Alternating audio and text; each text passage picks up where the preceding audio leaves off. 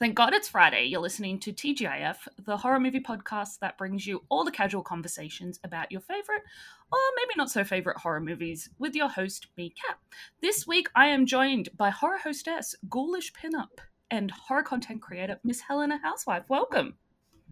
Hi. uh, I'm so excited that we've, uh, myself and Helena have been uh, trying to record for quite some time, and life keeps getting in the way every time.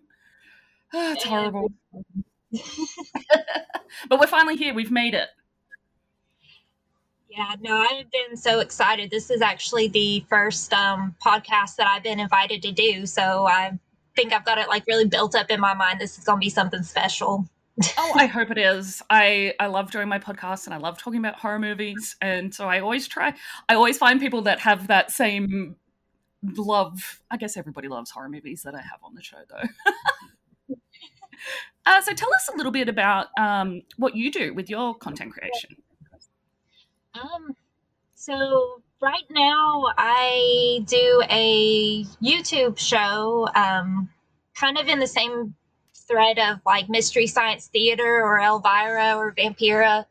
Um, I find like public domain horror movies and do little skits, you know, in between parts of it and um, write jokes to go over key points because a lot of those movies are kind of so bad they're good. They're just easy to make fun of.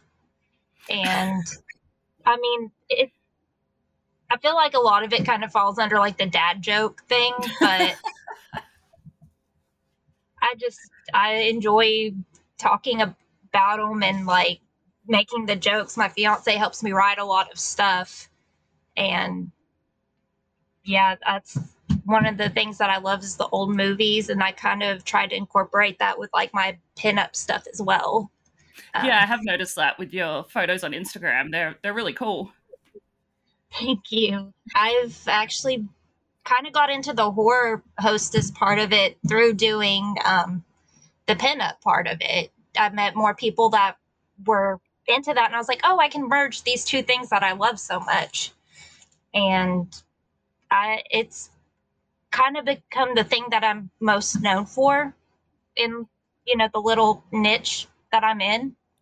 That's awesome. I um I actually haven't seen many horror pinups. I've seen lots of horror drag because that's become like this really cool aspect of drag now that you can be like these horror characters and that just blows my mind. And now I need to get into the finding more horror pinup because I think that'd be awesome. that'd be lots of fun. Yeah, I've been pretty lucky that just kind of around where I live, um, we've got a lot of good, like really creative horror, you know, people, you know, kind of doing their own thing. So there's, you know, at least with a few of us, there's good, you know, community, you know, you're not necessarily alone in it. That's awesome. That's really cool. Uh, it's not um pinup used to be this really big community in in the town that I live in, and I feel like it just stopped, or maybe I just didn't keep up with everything that was happening. Because my sister was friends with a lot of pinup girls, and so I was like, "Oh, so beautiful, so wonderful! I love it. I love everything." Because I'm not a very feminine person at all. So watching pinup, I'm like, "Oh, look at that! Look at look at your hair. That's amazing. How do you do that? That's art. That is art." it used to be a bigger scene around here as well, but I don't know if just I, I, think it was one of those things that it was kind of trendy and then it stopped being as trendy. So you still have, you know, the diehard people that that's part of their identity and they keep doing it. But then it seems like a lot of people have kind of moved on to other subgenres and things kind of like I have. Yeah. I did live with a girl that loved pinup, and um, she was a burlesque dancer. And so I met lots of people in the burlesque community in Sydney, which is like my capital of my the capital of my state. And they everyone's just so beautiful. The the community is so lovely and welcoming and friendly. And I was just like this random in my skinnies and a pair of mm-hmm. Vans and a band shirt. Some random, and they're just like, you can hang out with us. And I was like, oh, you're also you are angels. What the heck? it's yeah, it's really lovely. Um, I miss I'm, I do miss that part of Sydney. Uh, but I mean, I can catch up. when I get back, when I'm allowed out and back to Sydney. um, so the movie you've chosen today is Army of Darkness. Tell us a little bit about why you chose that. Well, th- this film. I hate saying that. So um, I chose Army of Darkness probably because it was one of the you know first movies to really kind of get me interested in horror. Um, it's one of those that I remember seeing on like the Sci-Fi Channel whenever I was you know little, and just the, the humor and the comedy of it, the practical effects, Bruce Campbell, you know, it, it just kind of drew me in, and I think that's kind of what started, you know, my love of horror. That's awesome. Yeah, I I hadn't seen Army of Darkness until maybe two or three years ago, and I love Evil Dead. I love Evil Dead 2. I love the remake. I love Ash vs. Evil Dead. And then watching Army of Darkness, I was like, this this makes sense for the person that Ash is in Ash vs. Evil Dead and how he's kind of like lost the plot a little bit. Because he's not. He's not. He's he's he's a loose cannon in Ash vs. Evil Dead. Like his personality and um, you know, the way he speaks to people is kind of like yeah, that's one of the things that I noticed, you know, because it kind of it came off that it was completely disregarding anything that had happened in Army of Darkness. So you had, you know, Ash in like Evil Dead 2 versus, you know, the first one, he definitely was more sure of himself and more, you know, a little bit more macho man, but not, you know, with his wonderful one-liners and things like that that you come to see, you know, like in Ash versus Evil Dead yeah. It was like you missed all of that character development. Yeah exactly. And i and evil dead 2 is probably my favorite in the entire series just because it's just so unhinged. And i i just love it for that. And and then um yeah army darkness is probably i'm gonna say my least favorite but it doesn't mean that i don't like it. I mean it definitely it went away from the horror elements of the first two, and it it kind of it gives me the same vibes that like the 1999 mummy had you know that you had these little horror elements but it was more about the you know adventure and the little like you know the funny moments. Yeah and i think i love it for that. I love the fact that it's set in medieval times. It gave me monty python vibes like um from uh what's the movie? Um uh, I'm so bad at this, at remembering. I should have written it down because last night I was like, yeah, Holy Grail. That's the one. Because, like, that's got those same um, great one liners and the quips and the practical effects. and, and, and that movie has, like, the Monty Python movies have, like, a, a deep place in my heart because it's something I watched with my dad and he loves mm. those movies. And then when I watched this, I was like, oh my gosh, this, I swear Sam Raimi just went, Holy Grail, but Evil Dead. and I, I love I love that aspect of it. Yeah, I mean it.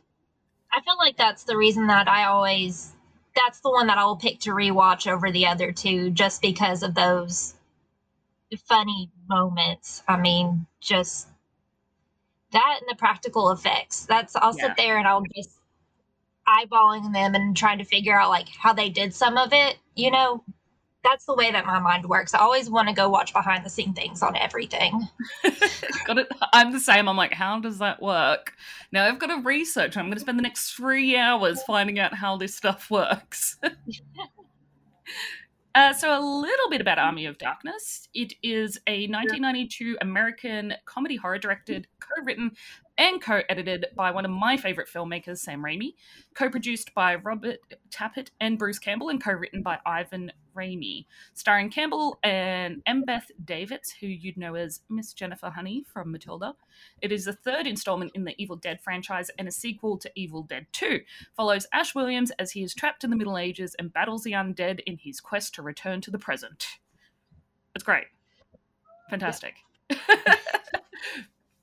um, let's get into it. How exciting! I love Evil Dead. I love Bruce Campbell. I think I, I like. I'd love to meet Bruce Campbell.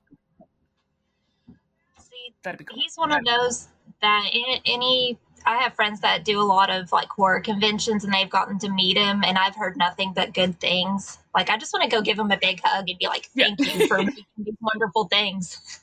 Yeah, absolutely. And the fact that he also is um I think there's like I think they said that he was advising on the new Evil Dead, Evil Dead Rise. Um mm-hmm. I'm not sure if that's a rumor or if he actually is, but I hope so because uh, I think that that he will have a lot to to contribute to you know bringing Evil Dead into what 2021. It'll be cool. Yeah, I mean, and that's one of the things too with like the remake. You know that he you know produced on it as well. I mean, so definitely with this series, like you know that he loves it. He wouldn't keep coming back to it if he didn't. Yeah, he's committed. He he is lent right into it. uh, so the film starts with Ash Campbell and uh, Ash Campbell, Ash Williams. I mean, maybe he can change his name to Ash Campbell. I don't know. Um, and uh, they're chained up in a contraption called a pillory. I actually looked this up because I was like, it's not a stock because stock means your feet are also trapped. It's a pillory. That's the medieval uh, contraption that it's called. And they're being led up a rocky path, and we hear Ash begin to narrate how he got where he is. and um, he is, uh, he says, uh, close as I can figure it, the year is 1300 AD, and I'm being dragged to my death. It wasn't always like this. I had a real life once, a job. I had a wonderful girlfriend, Linda. And I really like that it's like a um that you might be wondering how I got here. You know those um, TikToks that are on that were yeah. you know a thing ages ago, and I, I love that because um, it gives me that. I it reminds me of that. well, I think it was kind of funny that they chose to start it out like that because if I was reading it correctly, that you know the first two movies you know, weren't necessarily done under a studio. They were kind of picked up afterward. And Universal actually was putting money back behind Army of Darkness. So I think it, it's almost like they didn't expect anybody that had actually seen the first two films to know, you know what was going on. Yeah, exactly. And I watched this and it could be a standalone film, but I wouldn't want to go into Army of Darkness without having watched the other Evil Dead. Yeah no, definitely. Exactly. Yeah. So he continues to. They're providing exposition to what happened in Evil Dead 2. So he's talking about his trip to the cabin in the woods and how an archaeologist had begun to transcribe uh, the Necronomicon or the Book of the Dead. So he continues this summary um, and he goes on to talk about how he thought he was finished with the evil in the woods, but it wasn't exactly over. He says, In order to rid myself of the foul thing, I read from a passage in the book that was supposed to open a hole, a hole in time that would send the evil back. And it worked. I just didn't plan on coming along. And I just, I, the opening for this is just great because it's just, I love that, um, like, T, it felt like, um, the, the, the Wonder Years, like, opening, like where, you know, he's always narrating the opening of the episode that's how it felt to me. And I, I have like a deep love for that television show. So, um, unfortunately, Ash is sucked into this time vortex along with his shotgun, his chainsaw, and of course his Delta. Gotta have the Delta. It's gotta be in every one of those movies. I love how obsessed he is with his car in Ash vs. Evil Dead. I mean, that car has survived so much. I mean, I would be obsessed with it too. yes. Although at the end of this film, I don't know how it survived to Ash vs. Evil Dead. I don't know. Maybe he got enough of the words right that it managed to make it back in one piece. Big stuff. At least minimal running. Uh, then we have some really cool opening credits. I love how it's like all smoky and then wisps out Bruce Campbell's name. And like he's the only actor they put on and I guess you know he'd made such a name for himself with Evil Dead and Evil Dead Two that I guess that's all they had to put on the screen for people to be like, "Yep." You don't have to bill anybody else. You've got Bruce Campbell. Exactly. exactly. Oh, and there's a cameo by Sam Raimi's brother, but don't forget about him. um, Ash crash lands into rocks, and um, it's like a looks like a, a what's that? A quarry. That's the word. That's what it looked like to me. Um, his shotgun lands beside him, and then comes down his delta a moment later. When Ash looks up, he realizes he has been surrounded by a group of mounted soldiers. It's very clear that he's not in the same time or place that he thought he was at all. Um, one of the riders thrusts his sword into the air, shouting, Hail to him who has come from the sky to live, deliver us from the terror of the Deadites. Hail. Um, Ash looks really confused because, you know, obviously he's just, I've got to deal with this. I've just come from the cabin in the woods. What? Why are you wearing armor? Why are you on horses? My thing with that, and this kind of, I sit there and I have to think about it every time I watch it. You know, the original Evil Dead, it was like shot and filmed in Tennessee. And somehow he goes from a cabin in the woods to, in Tennessee to, you know, England. Yeah. Not even in like, you know, the same, you know, continent or anything. We're just completely, you know, other side of the ocean now the Necronomicon, the Necronomicon had plans for him, obviously. um, the commander or general, who is Arthur, decides that Ash is one of Henry's men. And this is really funny because obviously there were issues between Arthur and Henry during this period of time. So I was like, okay, they've kind of put Ash in this part of history, which is which is cool because as a history nerd, I'm like, hell yeah, like I, you know, I remember this stuff. um, and uh, his like advisor, sorcerer, uh, Wiseman John, says to him that he believes that Ash is actually the one from the prophecy in the Necronomicon, uh, there to save, you know, um, them from evil. And I just love that Ash is so uh, like American, and he's like, "Take it easy, Chief." I was like, the way he talks to them, they're just like, "What?" I don't understand anything you're saying. I mean, just the way that he interacts with them throughout, you know, the whole movie. It's it's like you said, it's very American. He's came in and it's going to be his way and he's just concerned about himself, getting himself back, and if he does anything to actually help them, you know, that's just kind of to the wayside. it's like, oh, that's a bonus, I guess. uh, the Arthur takes his sword and cuts Ash on the chest, stating that if he were the man from the book, he would not bleed. And he says, um, "To the pit with him. If he is truly the promised one, he will emerge." So they take Ash. This is we see Ash now um, from the start of the film in his contraption, the pillory and he is brought through the foregrounds of the castle.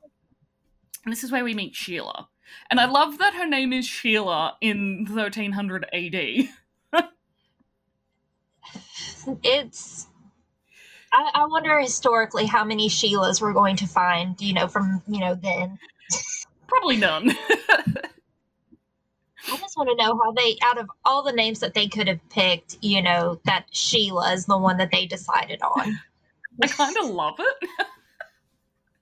because in Australia, Sheila is a slang, like a colloquialism for woman. So you'd be like, oh, this Sheila. So it's like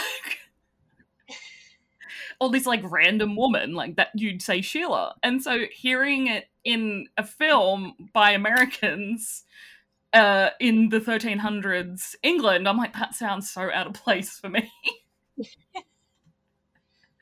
uh, she asks Arthur where her brother is, and he tells her that he was killed in a battle against Henry's men. Assuming that Ash is one of Henry's men, Sheila attacks him, calling him a murderer.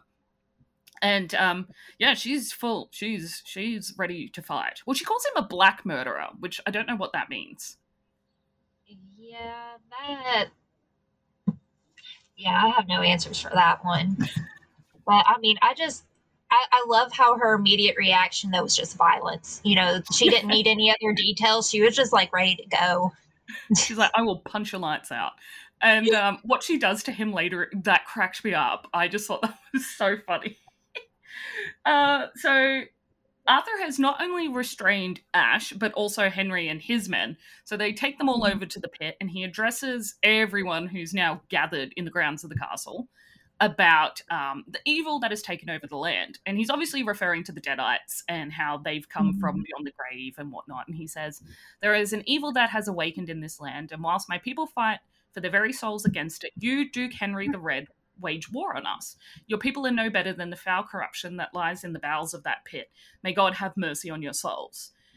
And Ash has no idea what's going on. He's like, What's the pit? What's happening? He looks completely bewildered and then um, the soldiers crank the the I don't like a, a, a crank and it opens.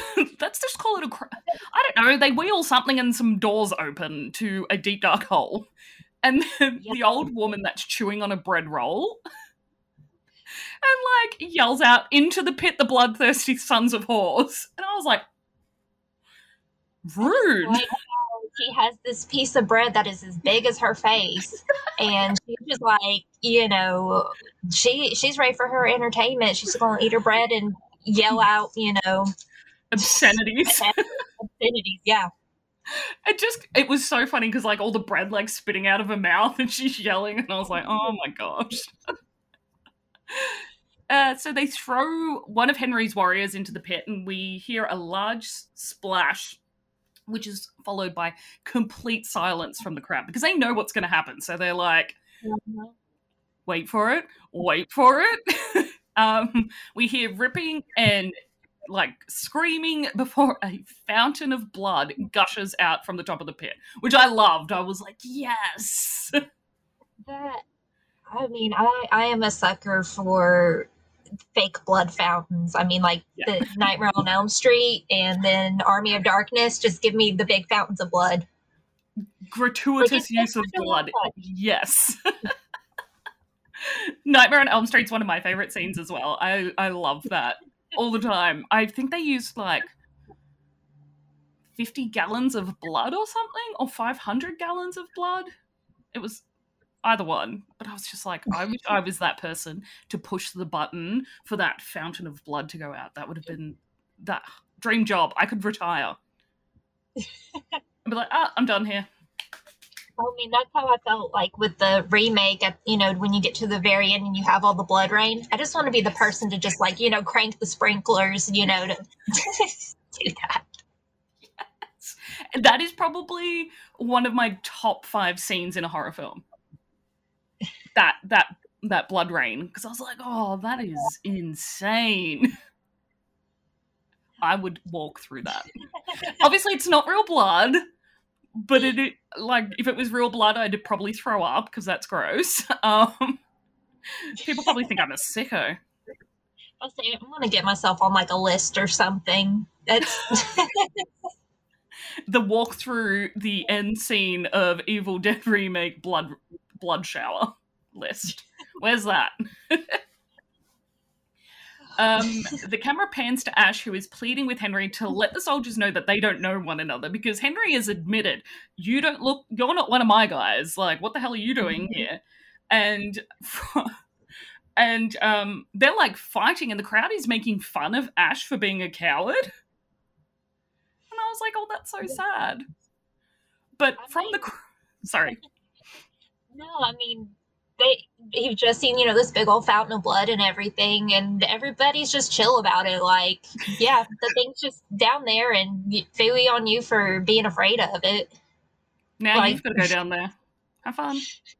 They're all not afraid because they're not the ones getting thrown in there. I'm just wondering why you would keep something like that like inside of your castle walls and not be afraid of it. Yeah like i couldn't sleep at night knowing that's down there. But what if it climbs out um, from the crowd, Sheila throws a massive rock at the back of Ash's head, which I loved so much because I was like, that's such a child thing to do. Like, a child would do that. mean, she, she was choosing violence that day. she chose violence. Uh, it causes Ash to be a little bit disorientated um, and stumbles forward before someone just pushes him in the back and he falls face forward into the dark pit. it's just a really comedic scene for me because, like, I'm not really big into slapstick comedy, except this film, I'm really into it. Like, I, mean, I really lent into it. I, I feel like they did it in such a way that it it just flowed. You know, it was very it was kind of organic versus like being forced in there. Yeah. You know? I agree. It does feel very organic, all the the comedy of errors throughout this entire film. Uh, the pit is dark and misty, and Ash yeah. has landed into like a shallow pool of water that's at the bottom of the pit, which begins to start boiling. And there's something beneath the surface of this water, and a hand emerges. Um, but when Ash turns around, there's nothing there. And when he turns back around, he's confronted by a a, a female deadite um, because she has like screeching hair, and she's just. this is these are my favorite deadites. I didn't like uh, the original Deadites. I love the Deadites that are in um, this and Ash vs. Evil Dead. They're my favorite. See, I really enjoyed the ones from, you know, Evil Dead 2, and I like the ones in Ash versus Evil Dead. It, I think the thing with Evil Dead 2, I like just how weird they got with, you know, the effects and things that they were doing versus these um, they didn't. They gave me more like zombie vibes versus something you know like demony. Yeah, true. Which is more more what I got with Evil Dead 2. Yeah, I do like their eyes in Evil Dead 2 though. Their eyes are creepy. Mean... um, Ash yeah. tries to claw his way out of the pit because I'd be like, no, no, no, no, no. I, am not. I'm not hanging out in here. Uh, and the Deadite yanks him back down into the pit. The crowd above hooting and hollering, wishing for Ash to be devoured by the Deadite. Um, they basically punch on like for ages. This fight scene, I was just like, wow, this is some of the fight scenes. So I'm just like, okay, can we do like three minutes instead of eight? Well, and that's too like you know, the first guy that goes in that pit, it's pretty quick. You get, you know, your blood shower. I'm wondering what in the world that she's just throwing punches and stuff instead of actually, you know, going full Deadite on him or something, you know? Yeah. Which I know is be conducive to our story if Ash is getting, you know, the mm-hmm. complete crap beat out of him. But she's just like throwing punches, like, you know. she's supposed to be devouring its soul, but she's, you know, just, you know, yeah. practicing Tae Bo or something. I do like how choreographed this scene is because there's some pretty elaborate like fight moves for a 1992 horror film like horror comedy. You know, there's a part where Ash like scissor locks her with his legs around her throat and like flips her over, and I was like, "What? Is this a professional wrestling match or this is insane?" And I, I did like that because Ash pulls out some of the craziest stuff in this movie, and and Bruce Campbell just does such a fantastic job in this film. He's he's so great. I mean, he was just like physically, he was just on it. You know, he he committed like fully to all the stuff that he was doing. Yeah. And it shows. I mean, it's very believable. He's uh he's super badass in this film. Whilst all this is going on, Wiseman John rocks up at the top of the pit and he's got he's carrying like I was reading the script for this last night and they call it Ash's Excalibur. And I was like, oh, that's interesting. You know, like Arthur and the round, you know, the sword and the stone, Excalibur, and he's like, here's your chainsaw. uh, so he um, cuts the head off of the Deadite and using a like there's a rotating chain that's on its way out, which is closing in like this wall of spikes. Which I thought was really interesting. Is that for the Deadite, or is that for anybody who's just left over? It's like we've got to clean up this now. I don't. just in case you didn't die from the Deadite. Um, so he escapes, um, climbs out of the top of the pit, and basically challenges everyone in the castle to a fight. I mean, he just he he comes out, you know, just anybody and everybody, and I mean, he's literally like you, and it's like the most puniest looking guy in like Arthur's army. You know, that's the one that he like decides to really like antagonize. He's like, no, this poor little scrawny guy. Uh, but I love that he tells Arthur that your shoelace is untied and then uppercuts him, which I thought was just great. I mean, and then that leads you into, you know, one of like the best lines where he goes on about the primitive screw heads and, you know. It's this is my boomstick. but I love that he also goes into a sales spiel about S-Mart. Yep, that, the gun and all everything it has to offer. And yes, shop smart, shop S smart. You got that? and I, I just like love that everyone's like, what are you talking about? And I feel like that's the moment that I mean, he truly becomes like that character after that like spiel. That is that is like the Ash Williams that like we all know and love now. Yeah. Like absolutely. that was the transitional moment. Yeah, it's fantastic. Just because everyone's really engrossed in what he's saying as well. They're just like, yeah, yeah, walnut stock. Yes, yes, excellent. Where can I get one of those? um, he then proceeds to shoot the end of Arthur's sword off because Arthur has gotten the sword out to fight him. And everyone is like, oh, sorcery which is the only explanation, obviously.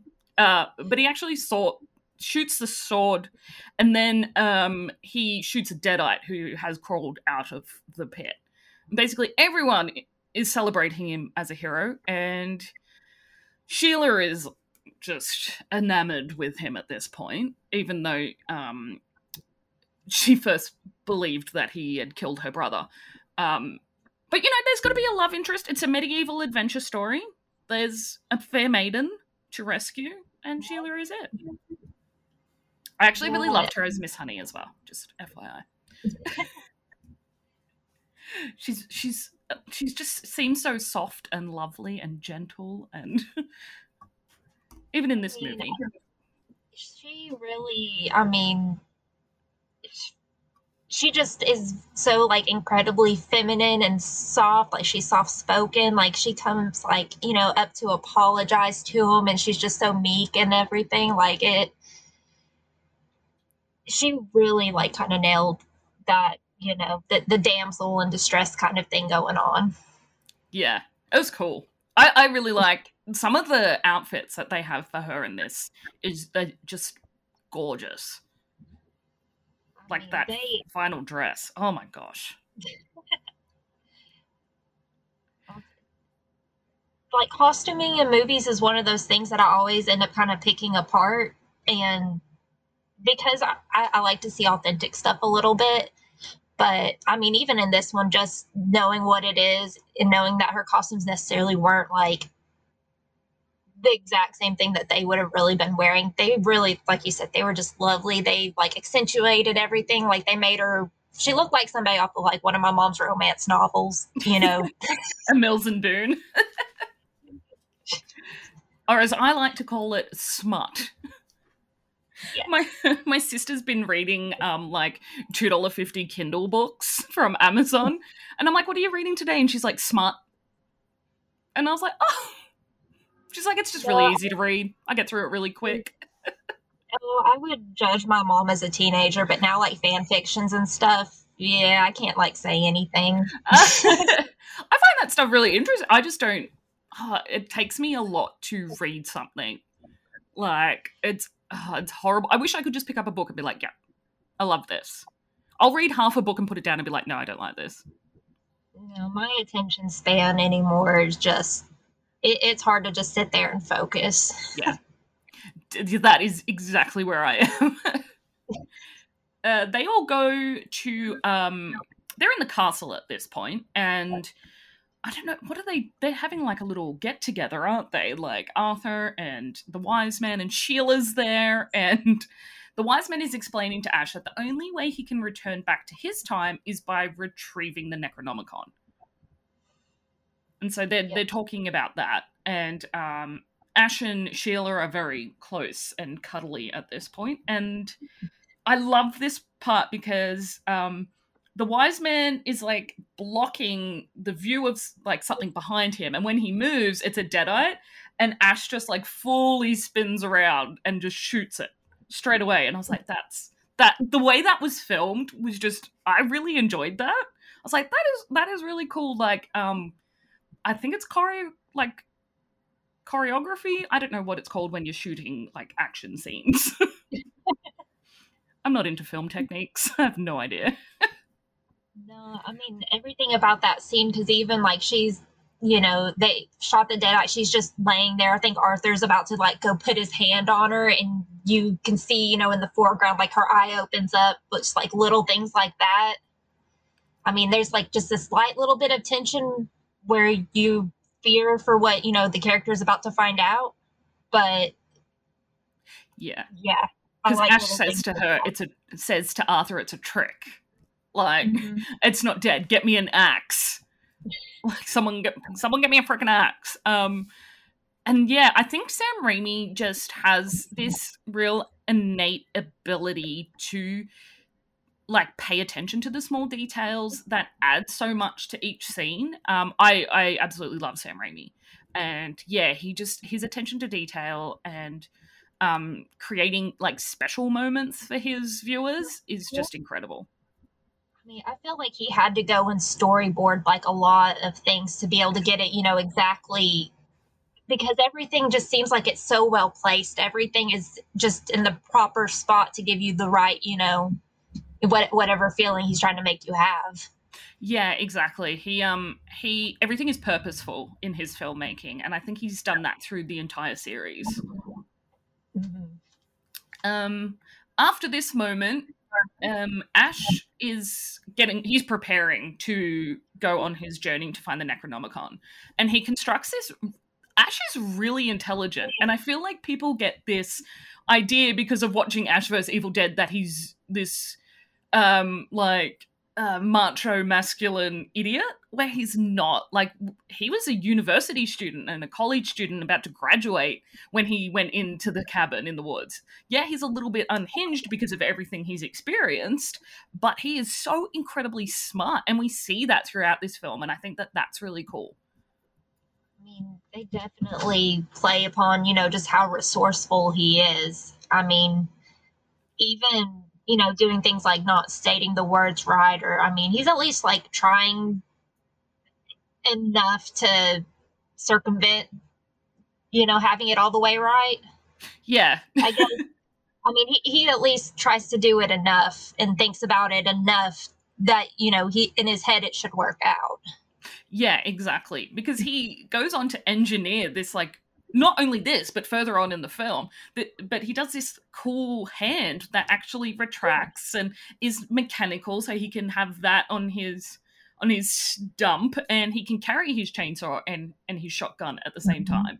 And it's just so amazing because it's like, oh, he's bringing like all this really cool modern stuff, well, modern for 1992, into this 1300s community where they're just like, this stuff is, this is crazy.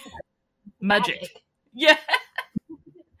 um, so while he is testing out his hand, Sheila comes in and um, is basically she's there to give him a shirt for him to wear, and he's like, "Oh, thanks, I needed a horse blanket." Like he's so mean to her. Uh, so she leaves. She's like, "Well, fuck you, I'm out." And um, this is where we get one of uh, Ash's most one of his famous one-liners, where he goes to kiss Sheila and says, "Give me some sugar, baby." And I was like, "That's it." Sounds so out of place in medieval times, and it's just, I love it. I love that. I, I love how weird it is. Well, I I just I like how you know he's just you know you know cut up sawed up his you know last girlfriend and he's already you know this girl's tried to kill him and yep he's just he's ready. He doesn't care. He's just like ah oh, whatever. I think he's just in a state of I'm I'm done with everything anyway. Who cares? I'm probably going to die going to get this book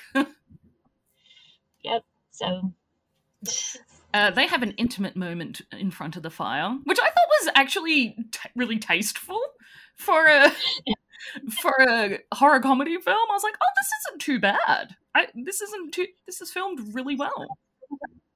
I mean, it's definitely. I mean, because the movie even has an R rating. I mean, that that you don't see any, you know, anything tasteless. You don't really ever see like any nudity or things like that. Like it's I, it's one of those that I wonder how it even got the R rating. It's yeah, like hardly any blood. There's no boobs. There's. yeah. It's not rated R here, I don't think, because I know that you have um. PG, PG thirteen, and then R. Yeah. We have we have PG, M, MA fifteen plus, and then R. So we have two classifications in between our PG and our R. So I think this got an MA fifteen plus see it here it's rated r and it compared to a lot of things that have came out more recently like it, it feels like it should have been like a, a pg movie. Yeah I, I mean, i'd even let my nieces watch it. Well i mean that's i i was watching it you know as like a seven or eight year old you know? Yeah. nothing you know traumatizing in it. There's hardly any swearing there yeah there's no explicit nudity. That's really it yeah. Like i would let my seven year old niece watch it if she said to me auntie cat can we watch this? I'd be like yeah sure. Like my niece knows what sex is. She's not an idiot. So that'd be the only thing that i'd have to explain to her if she asked. So it's like and it's like all of five seconds. Yeah i mean i feel like my my oldest kid he's nine and we've watched you know like deadpool and stuff like that which has some pretty you know explicit things. It's one of those okay you, you can go leave the room for like you know until this scene's over and then you can come back in. But i yeah. mean he's he, he's smart enough that he he probably he knows what's going on but you know I, I don't know. I feel like it was easier to let him watch the violence than to watch like a sex scene. Oh yeah, yeah. Because my nieces, I don't, I don't know what they watch at home, but when they come here, they watch whatever's on Disney. But once my niece asked if she could watch Wolverine, and I was like, oh, "I'm going to call your mum and ask her." and my, my my sister was like, "Yeah, she's seen other X Men films and she's watched Marvel films and superhero films." And at the end of it, she was just like, "Uh, that was really sad." But then my grandma went on a rampage about how I shouldn't let my watch my, let my niece watch something with so much violence, and I was like, it's movie violence. She knows the difference between real violence and movie violence. See, like I, I ran into something similar. My because I, I pretty much I let him you know watch what he wants to within reason, and our like kind of family thing has been Dragon Ball Z. Nice. And a couple of years ago, that's what he wanted as his birthday party. And our cousin, who's I think he's like 16 now, but he's like, Are you old enough to be watching that? I was Dragon like, He knows what right on, Dragon Ball Z was on morning TV here, like when I got ready to go to pro- like school between the ages of like 7 and 12. See, it was one of those that it would come on cartoon networks like Adult Swim. So it would come on, oh, you wow. know, after everybody's supposed to be in bed. That's so that's so strange. And like yeah, because here it's just treated as a kids show. I think it was rated PG here because we only have like G, then like general, and yeah. then PG. Like that's that's it. So I think it was PG just because it had animated violence, and that was it. See, I I don't know. I feel like just cultural difference. Like things yeah, are treated absolutely. so differently here. I mean, it, any of like the anime stuff or you know anything kind of violent, you know, wouldn't be we would have like pokemon and stuff that was like our saturday morning like you know get ready and go to school stuff like yeah you know it would be pokemon or digimon or like yu-gi-oh there wasn't any like hardcore, you know, Dragon. Z.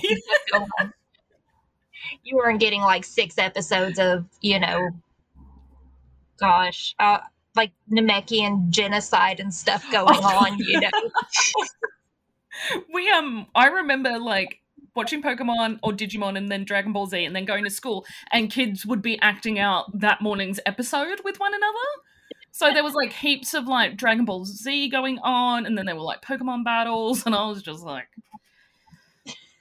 I remember Pokemon cards and Digimon and Tamagotchis getting like banned from my school because people were fighting. the shows weren't violent, the kids were violent. Um, so after this, um, uh, Sheila, in the, the next morning, Sheila and Ash um, bid farewell to one another, and Ash mounts his horse and rides off, accompanied by Wiseman John and a few other horsemen. And they're on this epic quest now, where um, they get to the edge of a forest, and they basically are like, "Well, sorry, Ash, you now have to do this." Too bad. Did we mention the part where you have to go in? Because we're not going in there.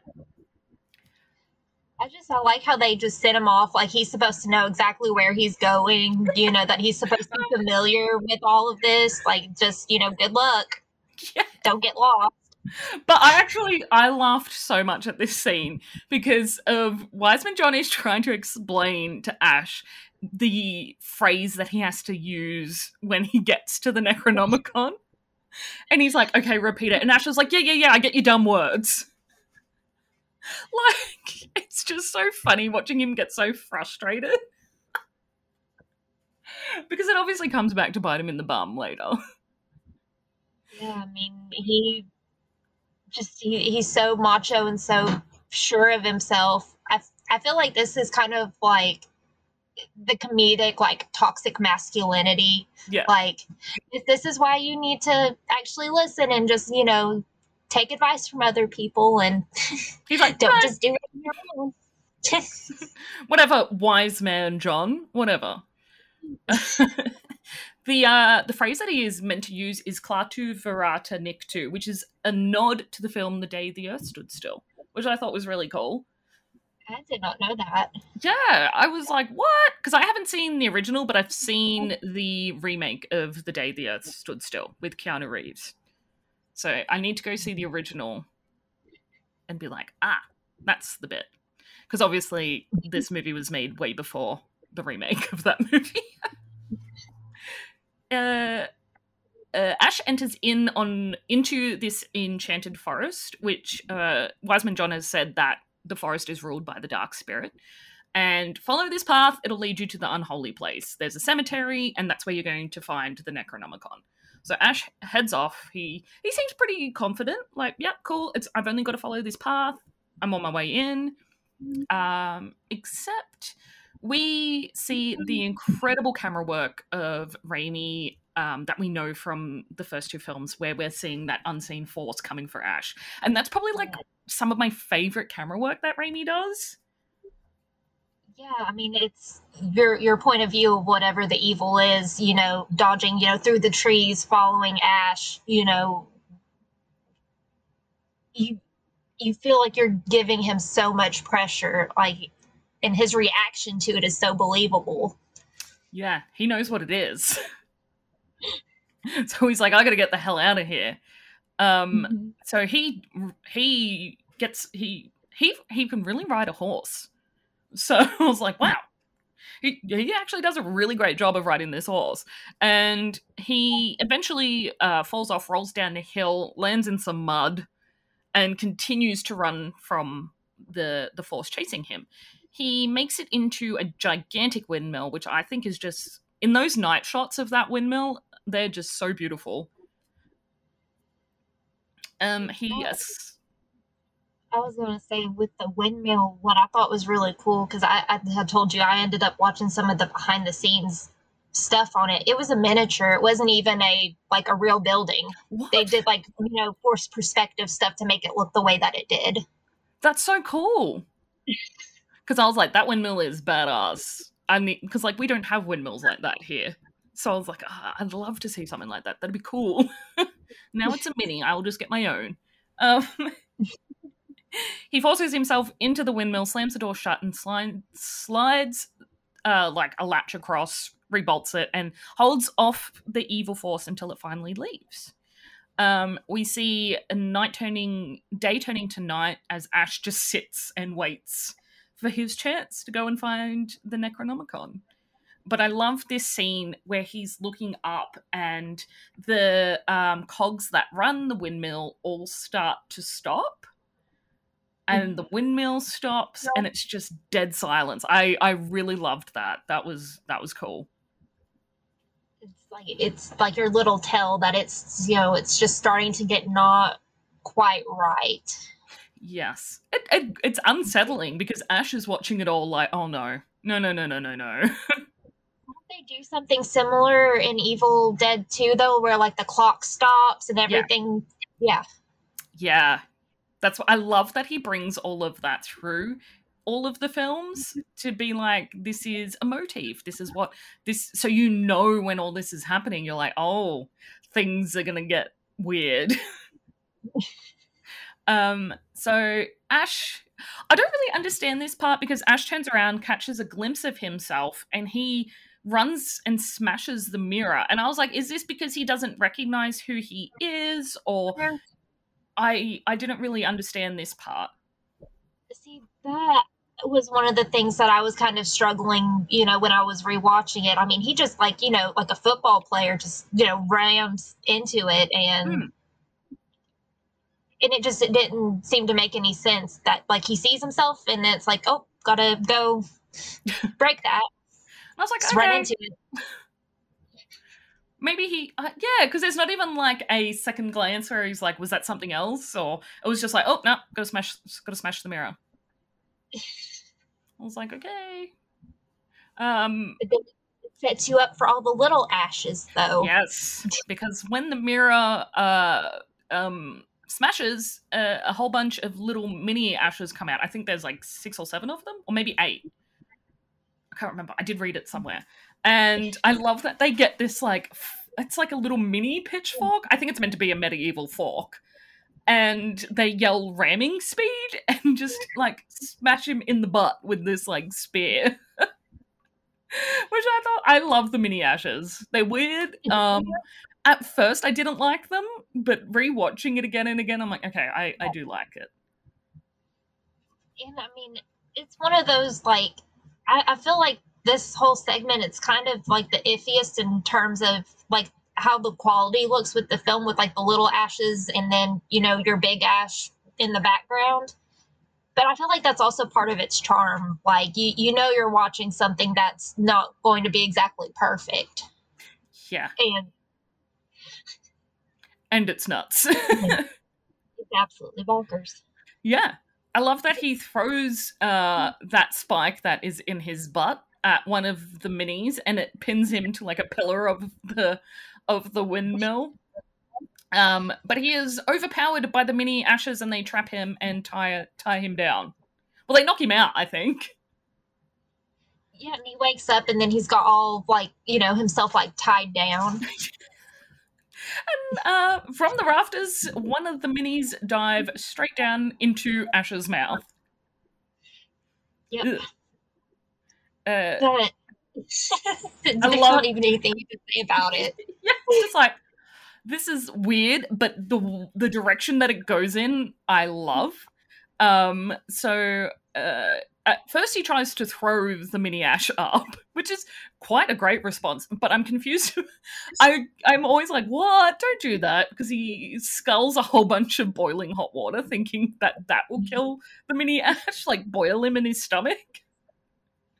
and I thought that was kind of I, like it's just like don't don't do that don't don't do please don't stop that. Um, the project behind it just yeah.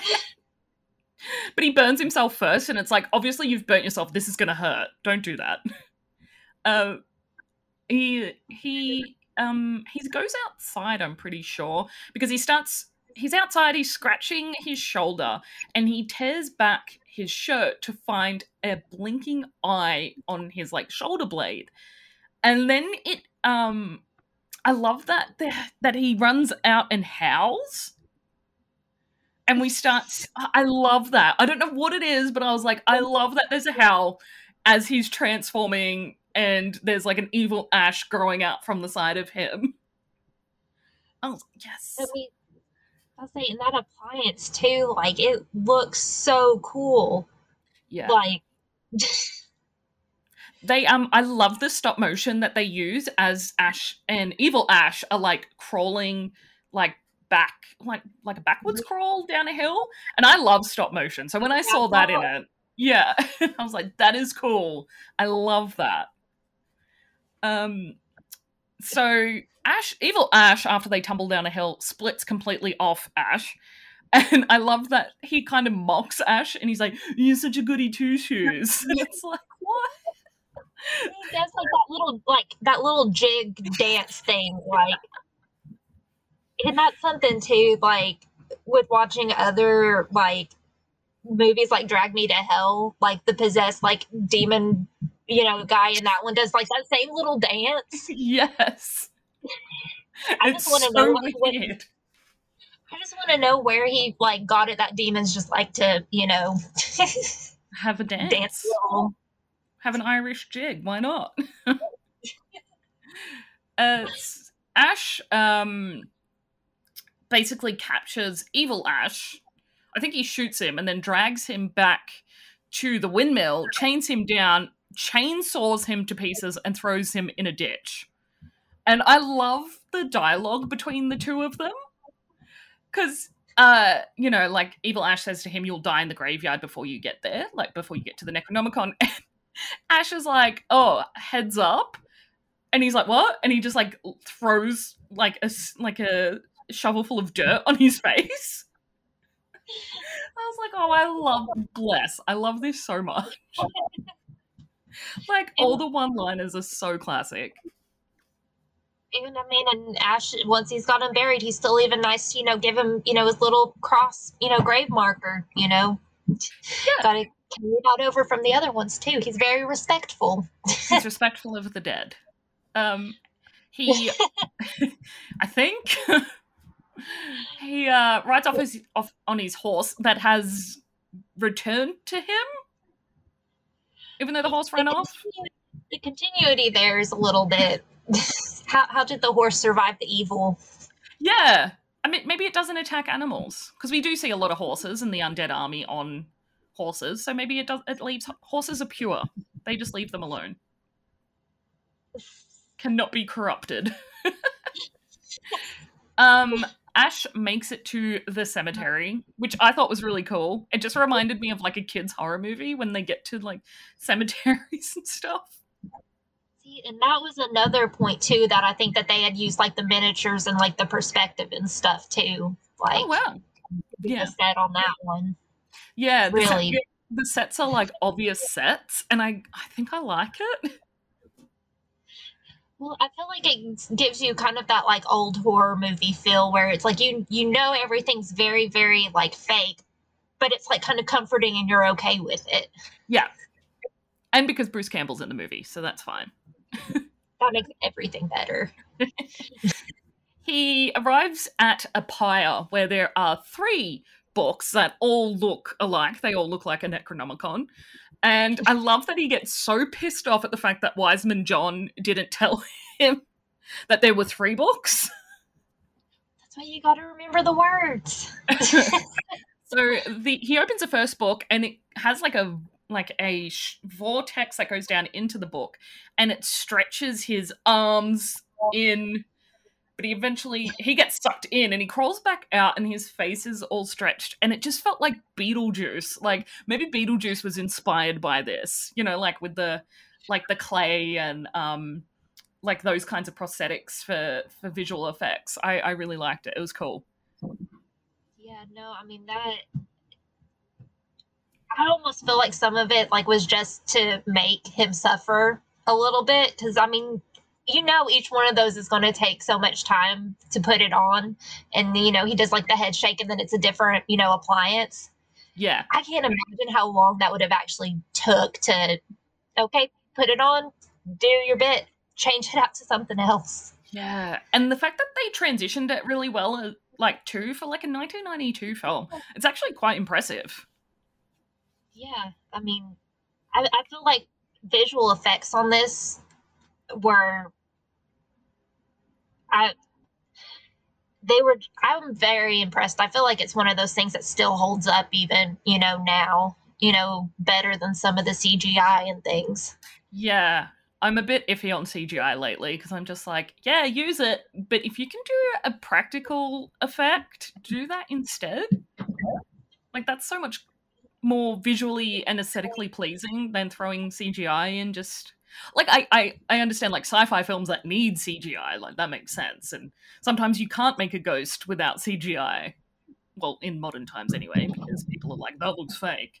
Um, but the those practical effects and even um, I recently watched James Wan's Malignant, and his practical effects are just so good in this film, like in that film and I feel like it's a real throwback to films like Army of Dead, uh, uh, Army of Dead, Army of Darkness.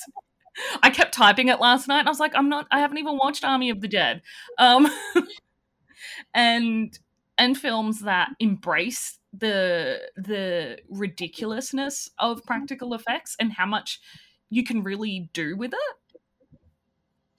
No, see, that's one of the reasons. Like, um, gosh, what was it? Hatchet when that one with Kane Hodder with all the practical effects, all like the rubber and stuff. I mean, it.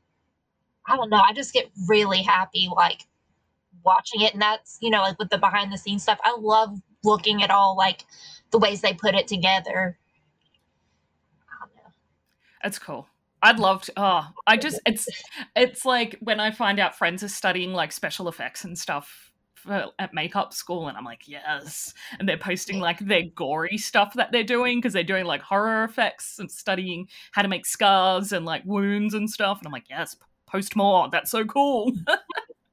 I have no idea how you do it, but I, I love it. I love it so much. That I always and TikTok's been really bad for it lately. I love getting on there and watching people do like you know the special effects makeup. Like I know yeah. if it pops up with a you know may have something offensive in it. I'm like, yep, let's take that warning off and see what they do. yeah. Uh, yes, I do want to view this video.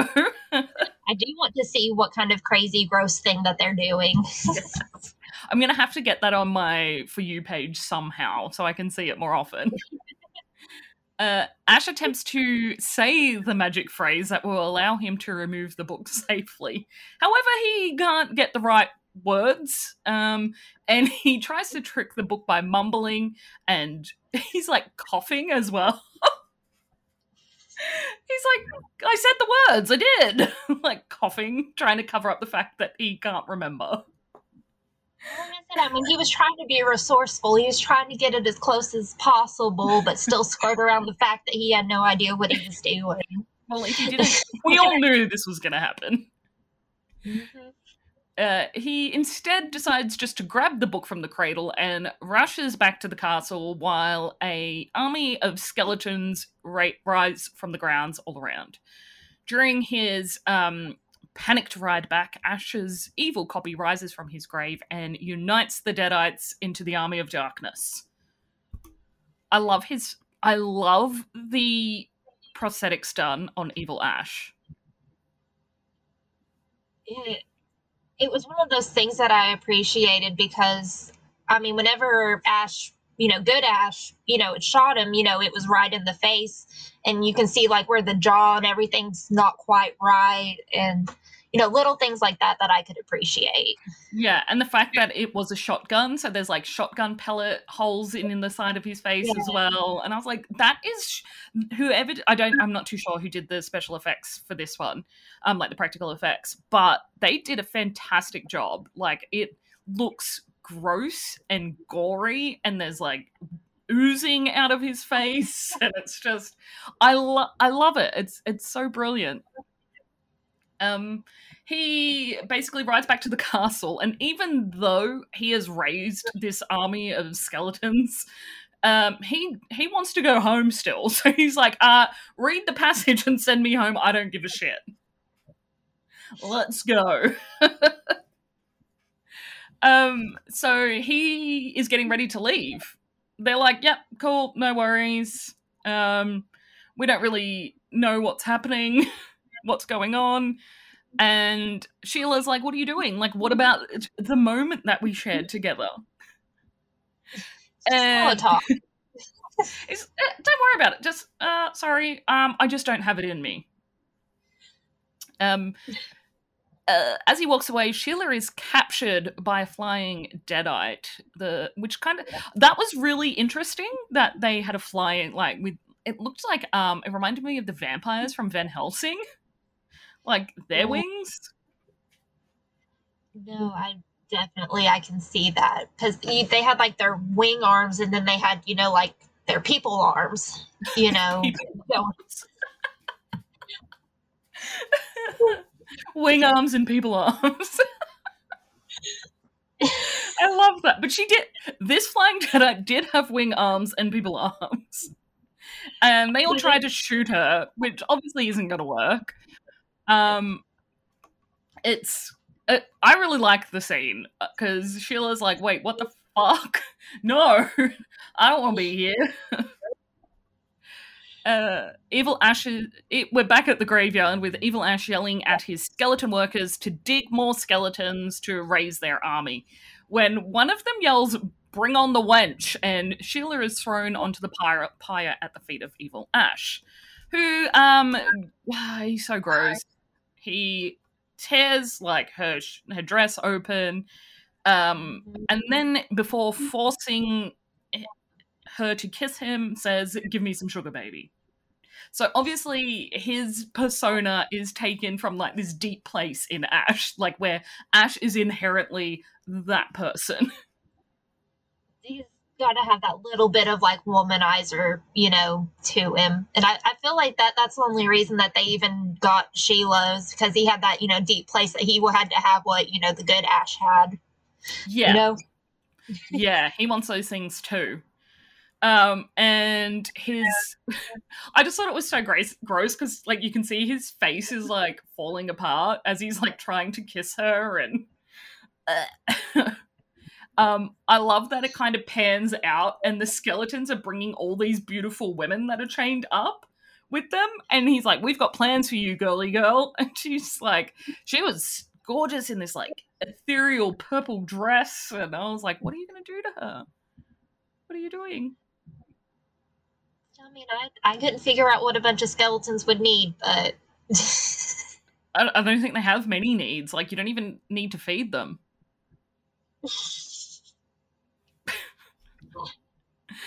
Uh, back at the castle, soldiers are advising uh, the army and Arthur that the the skeleton army, the army of darkness, is two days ride away from them.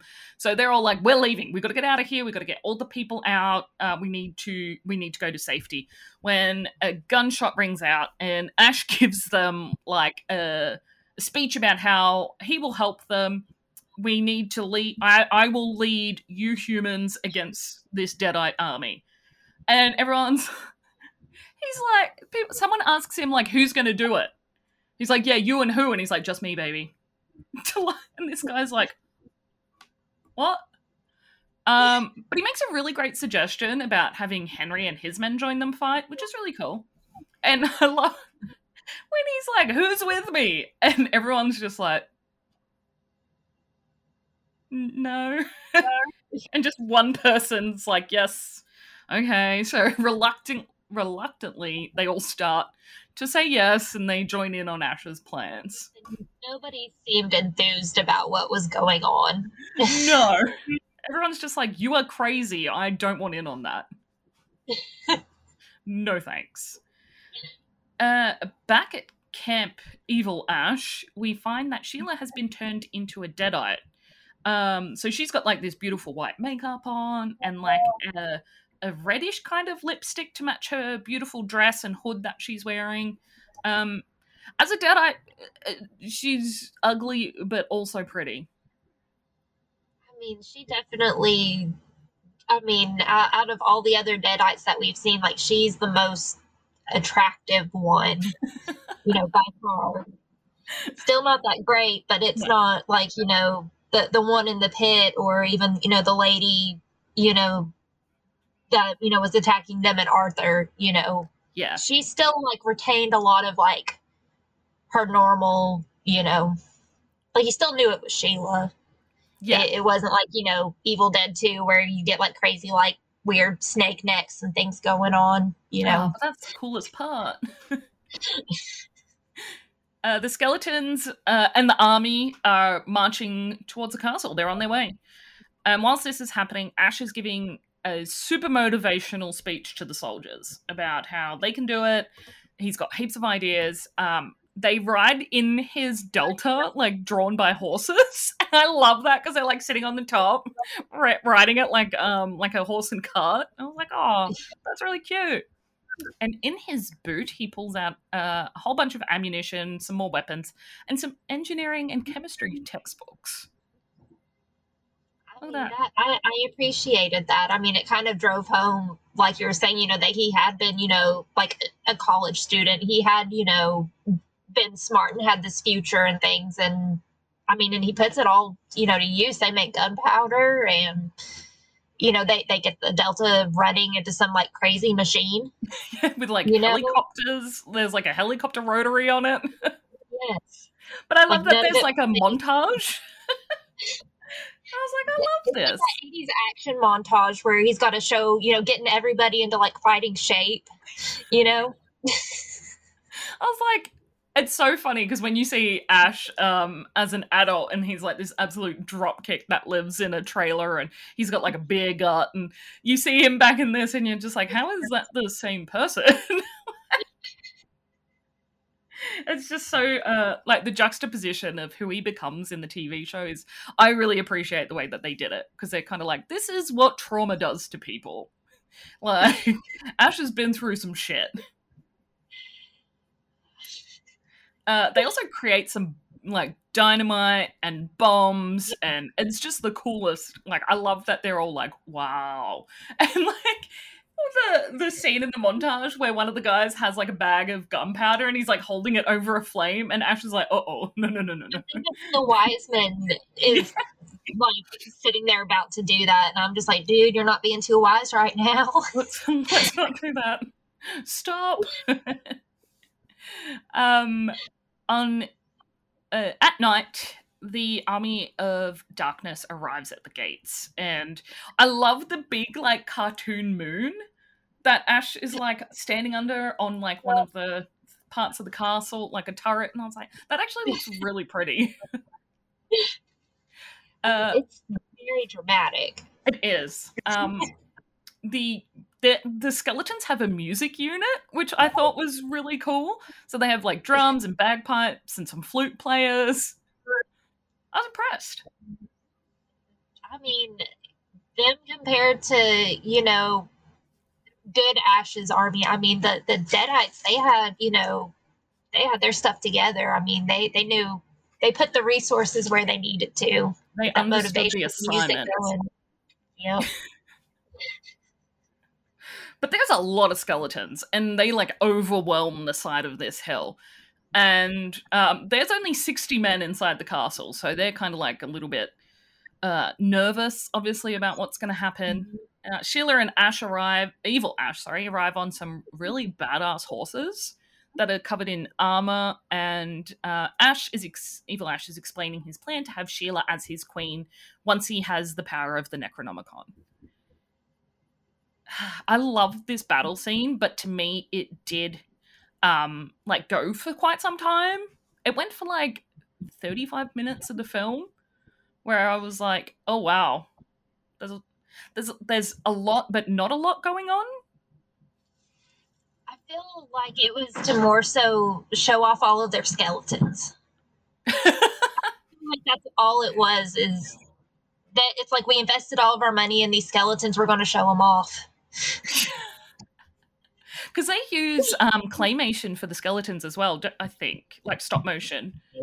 They had stop motion. They had puppets. They had people in costumes. Um, Bill Moseley was actually one of like the Deadite captain, like the one Yeah. with the eye patch. Yeah, I mean, he was even in on it, like I love that. pulling another horse around that had like a rubber skeleton on it. You know, like That was cool. they it's they really cool. all the stops.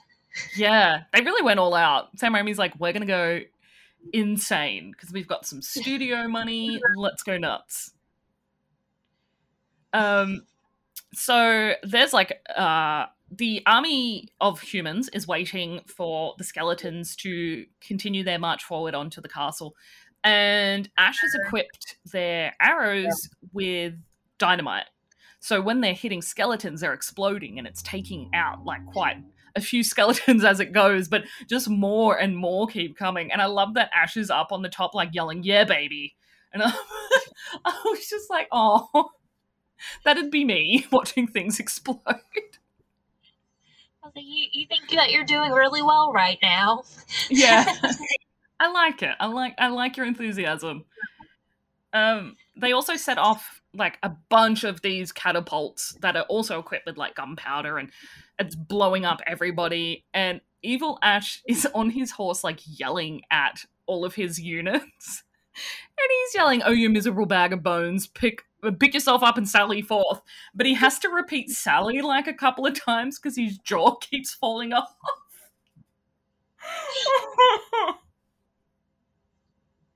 I just love that so much. it's that kind of humor that that I get that. Like that is my type of humor. oh, um, oh, I laughed for ages about that last night. I mean, it, it's the things like that that I just I really appreciate because it, it's one of those parts where you it, it is more serious because you've got the battle and the explosions going on, but we're going to slip that little you know little bit in there. A little bit of comedic relief. the army makes its way into the castle, and as they're going through, they're attacking and killing soldiers as they take over. Out of nowhere, Ash bursts through some gates with the Delta, which is fully equipped with all kinds of like torture devices. There's a gun turret on top. There's um, like helicopter blades. There's chains, fire, and he's just taking out all of these skeletons in the courtyard until he sees Sheila looking absolutely stunning in a red dress. She's kind of like done the Deadite thing where she reverts back to her human self. And I love that he slams on the brakes, throws himself out of the Delta, and it just smashes, like, tumbles, smashes onto its side, and explodes. And I was just like, oh.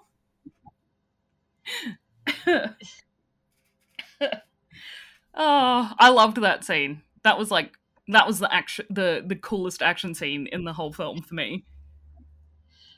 I mean, I, I'm guessing that she was worth it. You know, if we're going to go and destroy that, you know, wonderful piece of machinery that's, you know, saving the day, essentially at that point. He could have kept using that to like help like win the battle, but he was like, oh no. no, Sheila, just, you know, tuck and roll. Yeah. It was a typical Ash move.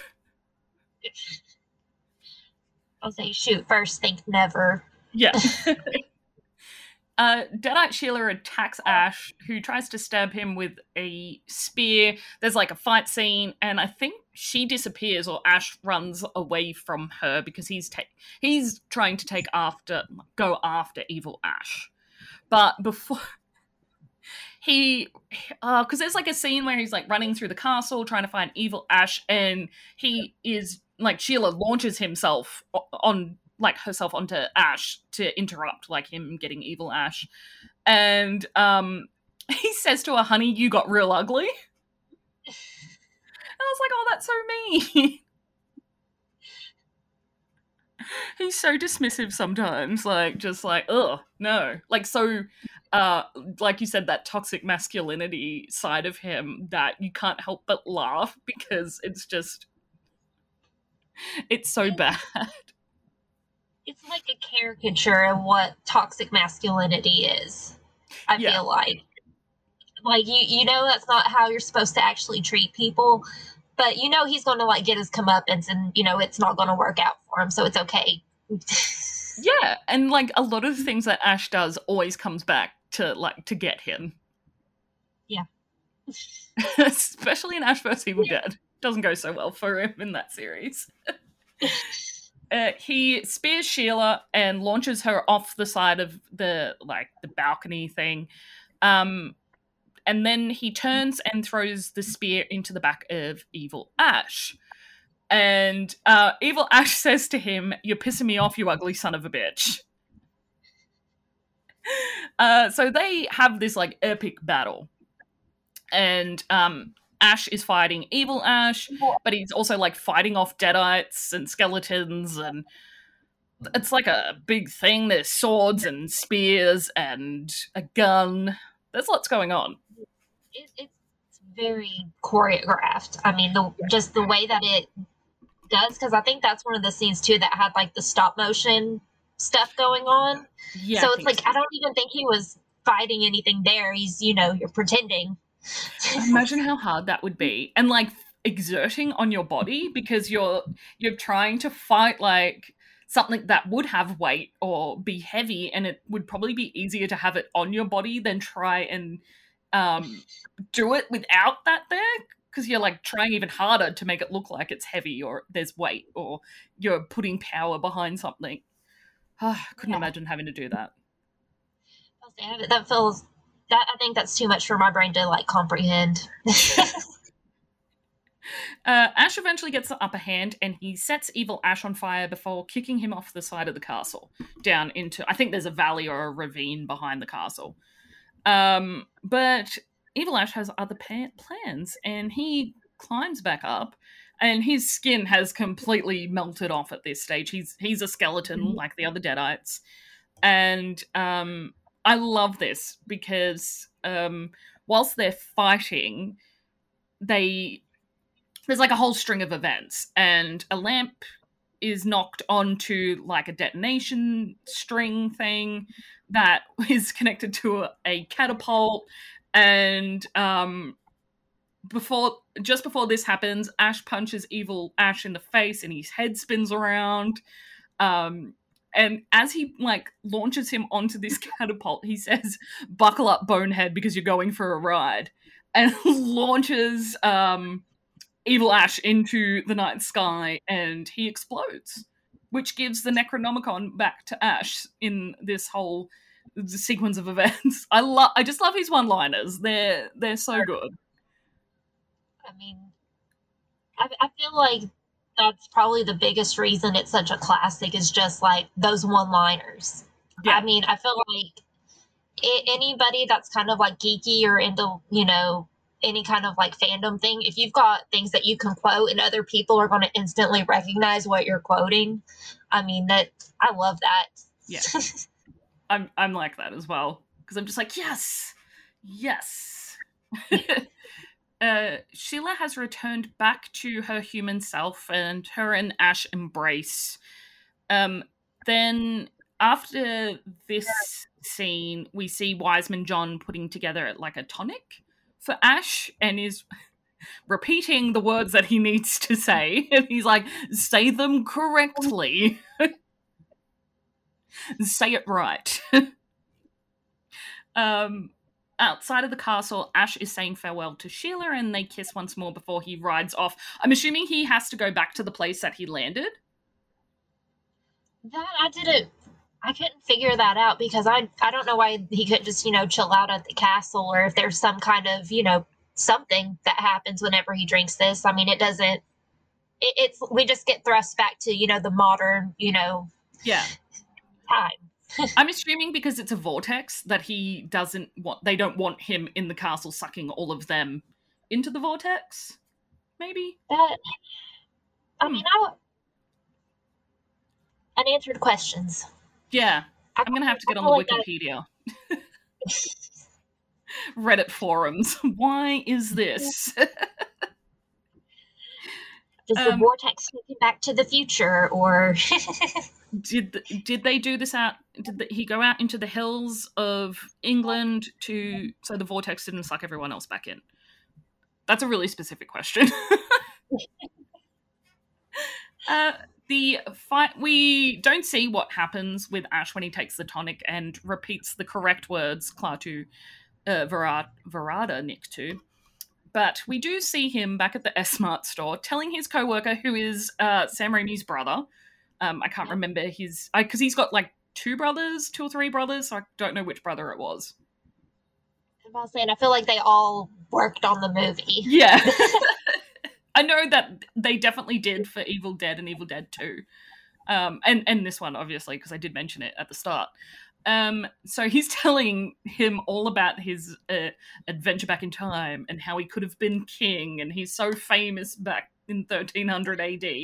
But the coworker looks so bored, like he's heard this story a million times. I mean, I, I feel like that's probably the case. Like, I feel like probably anytime somebody new comes in, Ash is gonna like come up, just saunter on. Let Let me tell you about how I, you know, I could have been the king. You know, Like, that's his one like claim to fame, and it's so out there. Nobody's ever going to believe it. You know, but he's still he's got to tell everybody about it. Yeah, sounds about right. My look, I love my dad, but my dad likes to tell. Sto- my dad is a great storyteller, and because I've heard the story so many times, whenever he tells like a new person a particular story, I'm like, oh my god, I've heard this a million times. I know this story. I know this already, Dad. Um, Dad, I love you. I just so you know. Um, so Ash is helping a customer out who I think she says something about him, you know, that's really interesting. I heard, you know, blah blah blah. I can't I can't remember what she says. Hmm. I can't tell if it was if it was a customer or a coworker, but I feel like she was. You know, I heard how you were talking about how, you know, you could have been king. Yeah. You know, like just that that. I, I'm sorry if I heard somebody talking about 1300 AD, I would be just kind of like gonna go the opposite direction now. Because I think maybe maybe I was telling a dream. I don't know. I'm gonna avoid this situation. uh, Somebody didn't. Yeah, somebody did not take their medication this morning, and do you need do you need me to call your your a parent? uh, like your partner, a, a sibling, uh, the police. Uh, no, I'd never call the police on a mental health patient. That's crazy. Um, no, definitely not. no. The um, I love this because we see we hear the the hum of the evil force before we see it. Uh, well, before we see the the perspective of the evil force as it comes through the aisle that Ash is standing on, blows the hair back of the woman speaking to him to reveal a deadite on the opposite like aisle to to Ash. Um, he eventually kills uh, the defeats sorry the uh, deadite and the film ends with ash saying hail to the king baby and uh, kissing his fellow sales lady which is probably my favorite quote in the entire film Well, and it kind of, you know, we, we've lost like Linda, the first girlfriend. We're over Sheila. We're just going to grab that rando in the store and. yeah like we all know that ash doesn't get close to women in ash vs evil dead because of what happened to to linda um Mhm. and that he you know is obviously very uh traumatized by what happened um so i kind of like that he's using his womanizing as a defense mechanism so he doesn't have to get close to people um Mhm. it's very telling i i think i really enjoy um how ash vs evil dead portrays ash's emotions or lack thereof No, that, I feel like it did a very, very good job, like building upon the character that, you know, started emerging within Army of Darkness. And I, I wish they had alluded a bit more to it. I, I think, like with the first season of Ash versus Evil Dead, they couldn't because of them not having the rights to Army of Darkness. But I think oh. once they got further on in the series, that they were able to kind of tie it in a little bit better. Yeah, that's really interesting because obviously uh, Universal Studios own the rights. That sucks. Studio interference because I know that it's the studios doing to have the film Army of Darkness that as its title rather than um, Sam Raimi I think wanted to name it Evil Dead 3 Army of Darkness or um, there was another title like, for it. Medieval around. Dead. Yeah, yeah. Yeah. Which would have been perfect for it. It definitely it, it capitalizes. I think that just kind of covers everything that the movie's about. Yeah. Well, that is the Evil Dead. Uh, the Evil Dead. The uh, Army of Darkness. Evil Dead 3. Evil Dead 3 Medieval Dead. I am just. It's Sunday morning, everybody. Um, my brain switches off at 4 p.m. on Fridays. Catch me before then if you want an actual conversation. um, here it, it's almost like 10 p.m so it, it's getting to like that bedtime. Yeah the brain fog before you go to sleep. Um, well we'll wrap it up. So the question that i always ask my guests is uh, what is the last horror film that you watched? The last horror film i watched um, i watched bloodfest last night. Okay. Um, I, I, did watch Army of Darkness earlier today so that I would be able to actually be able to talk about it. But I watched Bloodfest last night, and it was the first time I had seen that one. What's that about? I have, I think I've heard of it, but I'm not too sure. Um, it is these friends that go to a like horror festival where diff- it's got different areas that are I think supposed to be based off of horror movies, but the guy that's running the festival is actually having like the actors and things in the park like killing people. And oh, he's wow. using that to make a movie. Okay. I think i'm gonna have to watch that. That sounds cool. It's definitely really um it, it's a very like slick clean movie. It's got a lot of like humorous like points to it. It, it, it's definitely one of those that like don't don't take it super seriously. Just kind yeah. of like enjoy it yeah, I'll, i need that for a Sunday. What? Um, where did you watch it? I watched it on Prime. Oh, okay, cool. Yeah, it, I might have it on as, my Prime. It showed it as suggested to me, and so I tried to. I took a chance on it, and I actually ended up really liking it. Excellent. Actually, I think I've seen it on Prime.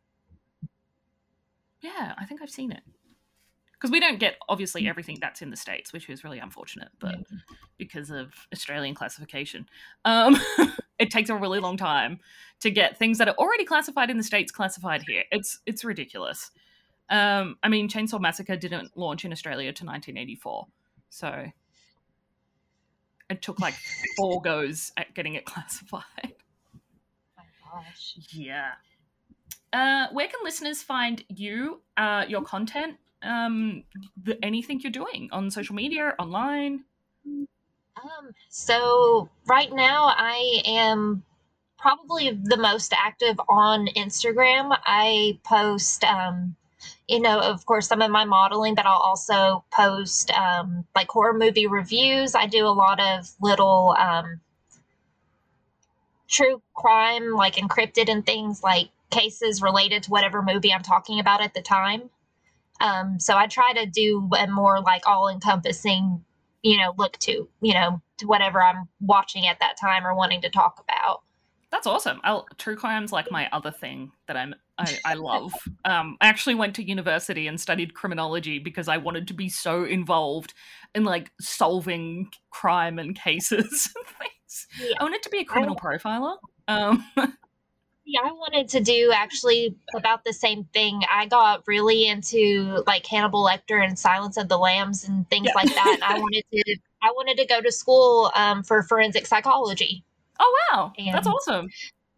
Yeah, I, I, got I got the psychology degree, but ended up not going much further than that. yeah, because you have to go and do post grad stuff for forensic psychology, don't you? I know we have to here. It's like years it, of post grad. it thanks. Yeah, I it, it I really wanted to do it, but I feel like it was going to be one of those careers at the end of the day. I couldn't, I probably wouldn't be one of those people to just leave work at work. Yeah. I, am very sensitive and empathetic. And I feel like that yeah. would probably be the downfall in a job like that. Oh yeah, absolutely. That's why I um I was going to graduate and join the police force here and do a couple of years and then move to like you have to do two years of like general service like patrol and and whatnot before you can choose a unit to go into. Um, and then I wanted to join like the dog squad so I could have a dog. my dad's like, no, what? And I was like, yeah, I just want to join the dog unit so I can have a dog. And my dad's like, oh my god, don't, don't become a police officer. Uh, uh, well, thank you so much for joining me. I had an awesome time talking about Army of Darkness. It was great. Oh, this is I definitely had a lot of fun. Awesome. I'm got stoked. myself all like got all psyched up for it and I'm I'm really happy. I'm glad I got to get on here and talk about it. Me too. Uh, so guests, uh, thank you my to my wonderful guests. Please make sure you check Helena out on all the places mentioned. Her Instagram is really awesome. I, I do enjoy interacting and seeing her stuff on there. And thanks to you listeners. Uh, if you've joined in the enjoyed this. I can't speak this weekend. Yesterday's episode was horrible as well. Train wreck. And you'd like to help support the podcast, please leave a rating and review. To catch all the latest from me, you can find me on Twitter at catstead underscore. And to get the latest uh, on the podcast on Twitter, it's TGIF Pod. And you can find us kind of like intermingled together at Cat TGIF. You've been listening to TGIF. See you next Friday.